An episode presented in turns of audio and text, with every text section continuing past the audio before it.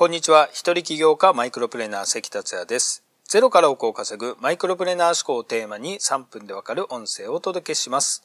いつも聞いてくださりありがとうございます。今回も熊本のたらぎからお届けします。このたらぎ町の中心部から車で約1時間山奥に走ったところに悠久石という直径1.4メートルのバカでかい球体があります。その球体は自然にできたものなんですけれども、本当にまん丸で、実物を見ると本当にびっくりします。娘と行ってきたんですけれども、何かすごいパワーをもらえたような感じがしました。もし、たらぎ町に来られる機会がありましたら、道がかなり険しいんですけれども、ぜひ足を運んでいただければなと思います。さて、今回のテーマは、2021年も無視できないキーワードとはをお届けします。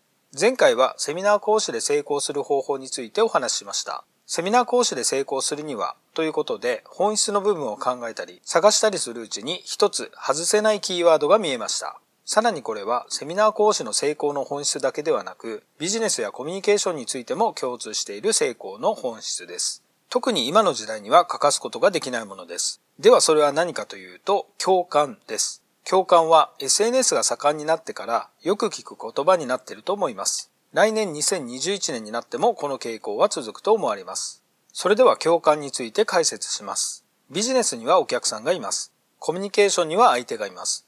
セミナーでは受講生がいます。お客さんや相手、受講生の人に無理やりかつ一方的に自分勝手な考えや価値観を押し付けたらどうなるでしょう。押し付けるという高圧的な意識はないにしても、無意識に自分の主張ばかりをしているケースもあります。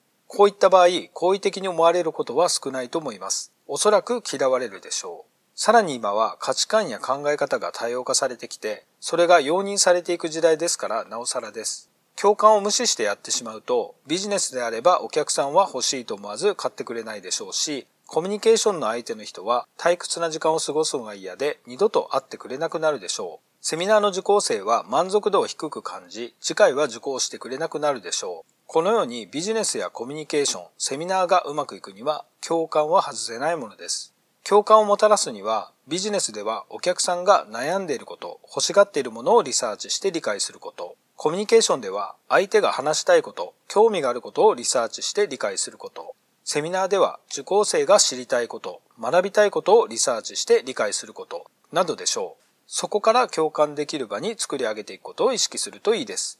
ただ、このような話をすると、まるでイエスマンじゃないの？自分の考えや価値観は押し殺して全部相手に合わせるの？という意見があるかもしれません。もちろん自分の考えや価値観があるならばしっかり伝えることはします。そのためには順番を間違えないことが大切です。